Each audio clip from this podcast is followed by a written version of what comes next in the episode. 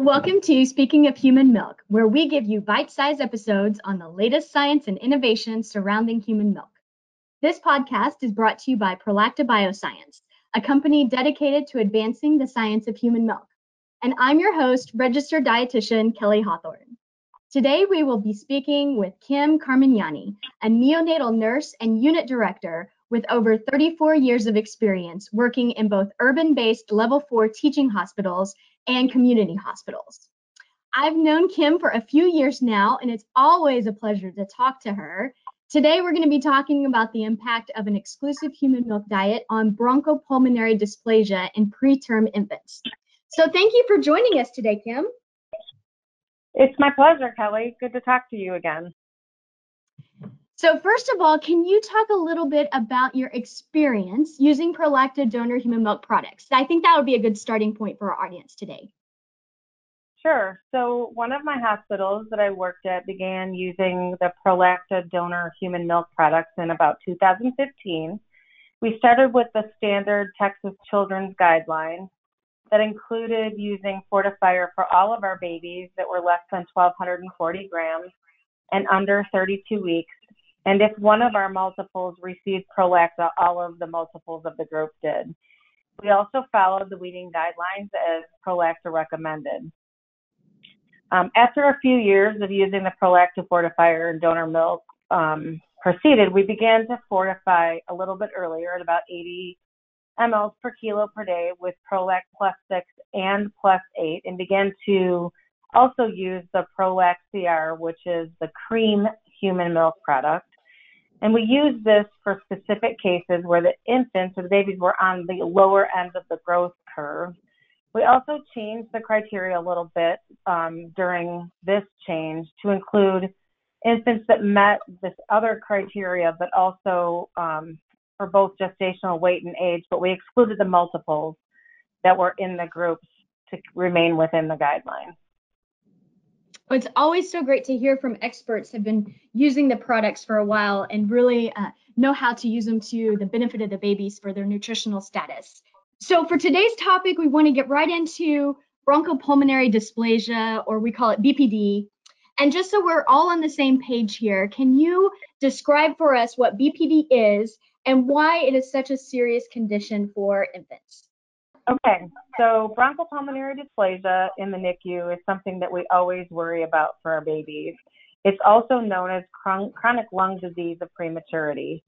It involves um, the abnormal development of lung tissue in babies and most often occurs in those babies who are born more than 10 weeks early and weigh less than 1,000 grams. We know that there are different degrees of BPD. Um, infants with mild BPD are usually still on oxygen at 28 days of life, but are off of oxygen at 36 weeks post menstrual or post gestational age.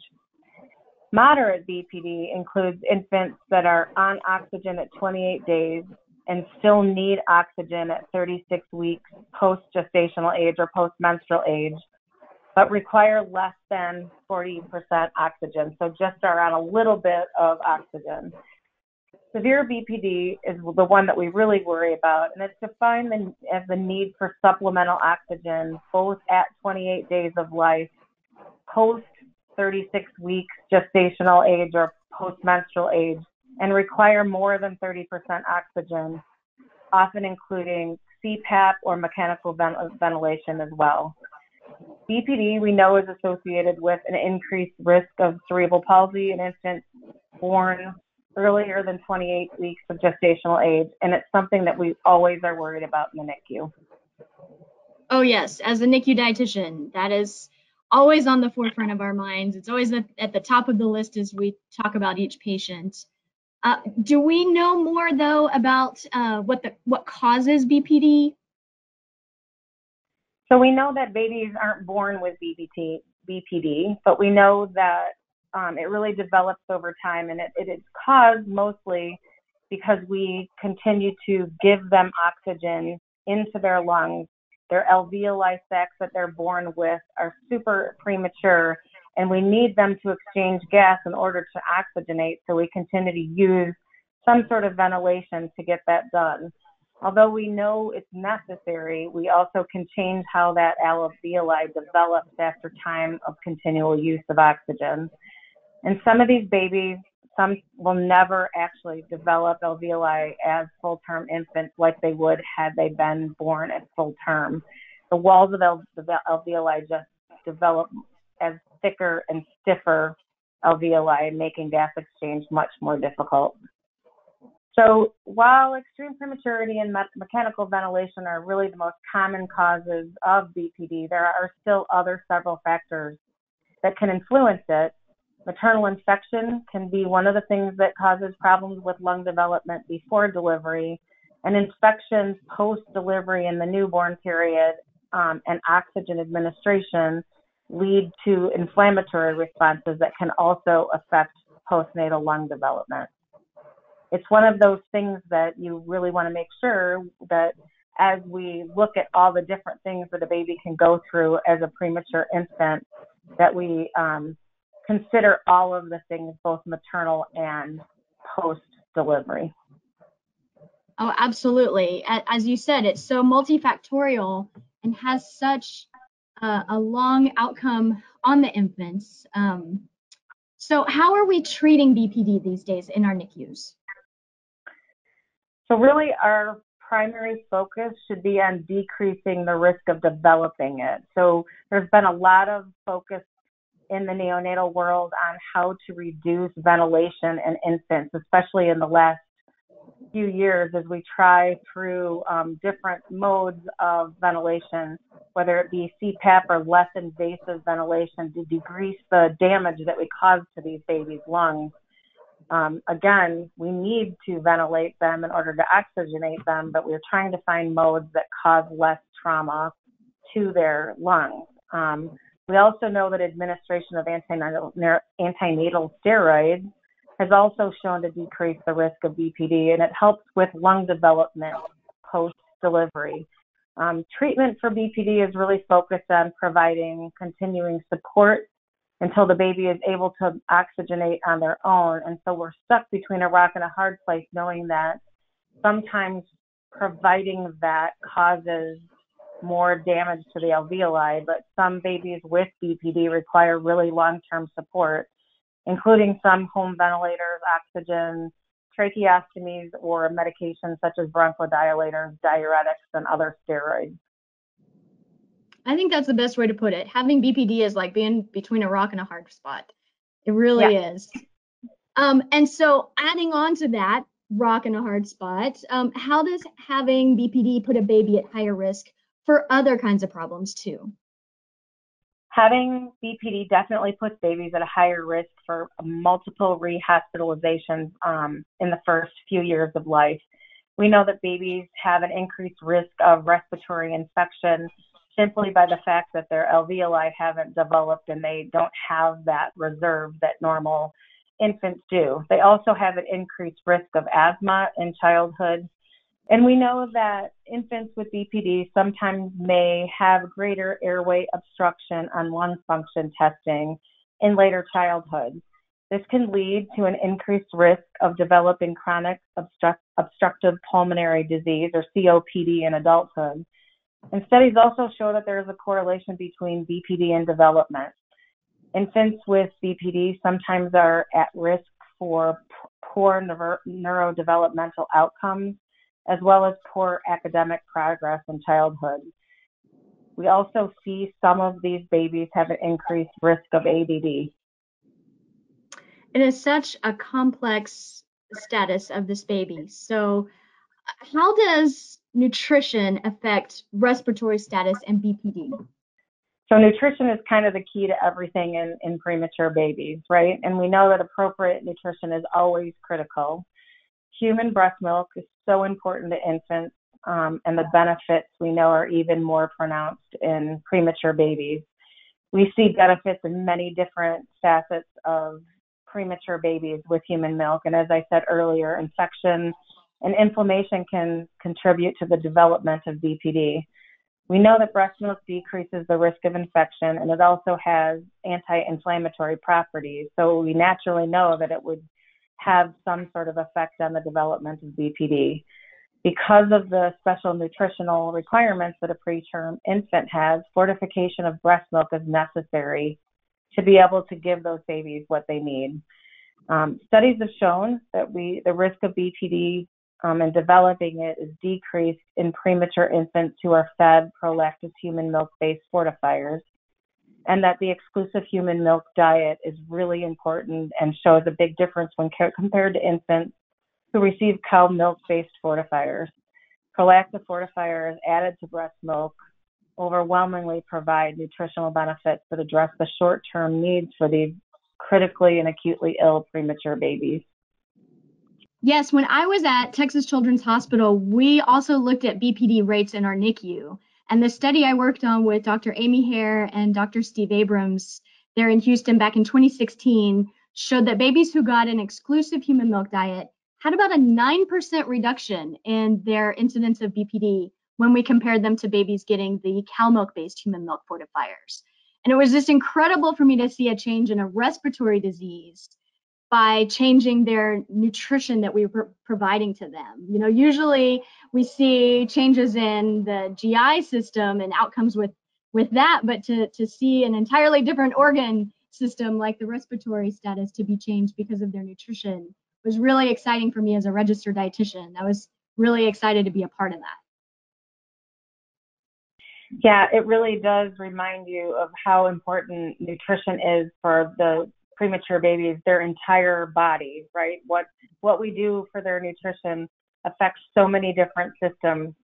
It, it is amazing, and we continue to find things out. It, in, 19, in 2019, there was another study that came out of the University of Virginia that showed the use of human donor milk-based fortifiers as part of the exclusive human milk diet reduced rates of BPD by 16.5% in their NICU. It's an incredible number and something that really will have a large impact on the population of these babies and the outcomes of these babies. Wow, that's so great considering what we've been discussing here regarding their acute and long-term risks and uh, and all the other uh, you know risks of rehospitalizations and all of that thing that we've been talking about with BPD. So yeah, to see a difference in nutrition impacting those rates like that is is pretty impressive. Yeah, and I think if I remember correctly, you were also part of the study that looked at the Prolacta's human milk cream product in babies with BPD, correct? Yes, that was the cream study that we published in 2016. And in that study, half the babies were randomized to receive the Prolacta cream product if their mom's own milk or if the donor milk was less than 20 calories per ounce. You know, that that magical number that we always consider to be the standard calories in breast milk. So we added enough cream to bring the caloric content up to 20 calories per ounce exactly. And then we added the Prolacta fortifier and fed the baby that. Um, the other half of the infants were randomized to our control group that didn't receive any cream uh, we just analyzed their the, the milk that they were receiving and um, our analysis showed that there was a trend towards significance showing a shorter length of stay among babies with bpd who got the cream versus those who didn't and again all we changed was that we were just adding the cream to make sure that they were actually getting the calories and the nutrition that we assumed they were with that 20 calorie per ounce estimation and in that study we found that bpd babies who got the cream had about a two and a half week shorter length of stay, which is just really incredible. So, switching gears slightly, resource allocation is also a big concern for hospitals. So, how have you seen that the use of an exclusive human milk diet is beneficial for cost savings? Yeah, so one of the biggest things that we look at um, in hospitals with premature infants with NICUs is length of stay.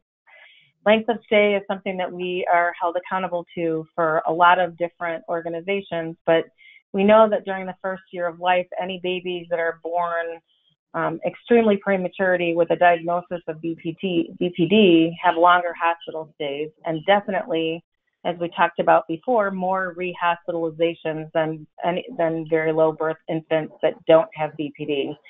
Um, this translates into about a 54% increase in hospitalization costs for these babies. it's really not only the cost, but also, you know, the emotional piece that happens to these families is also super important.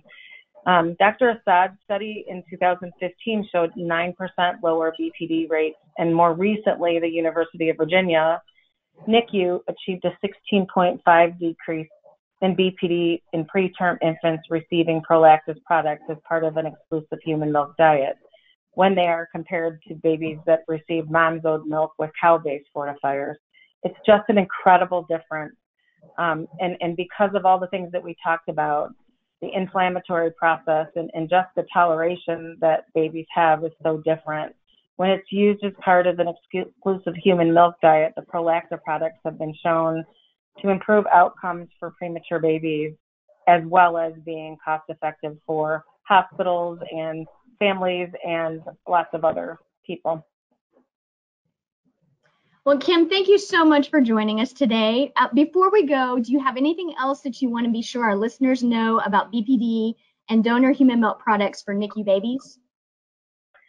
Yeah, I think one of the things that we get, get is so exciting about this is we just keep gaining more knowledge about the relationship between nutrition and the exclusive human milk diet and the comorbidities that are associated with prematurity. With what we know and the significant improvement in those outcomes, the studies are showing it becomes even more evident that an exclusive human milk diet is really the right, right way to provide infants for our um, very low birth weight infants and NICUs.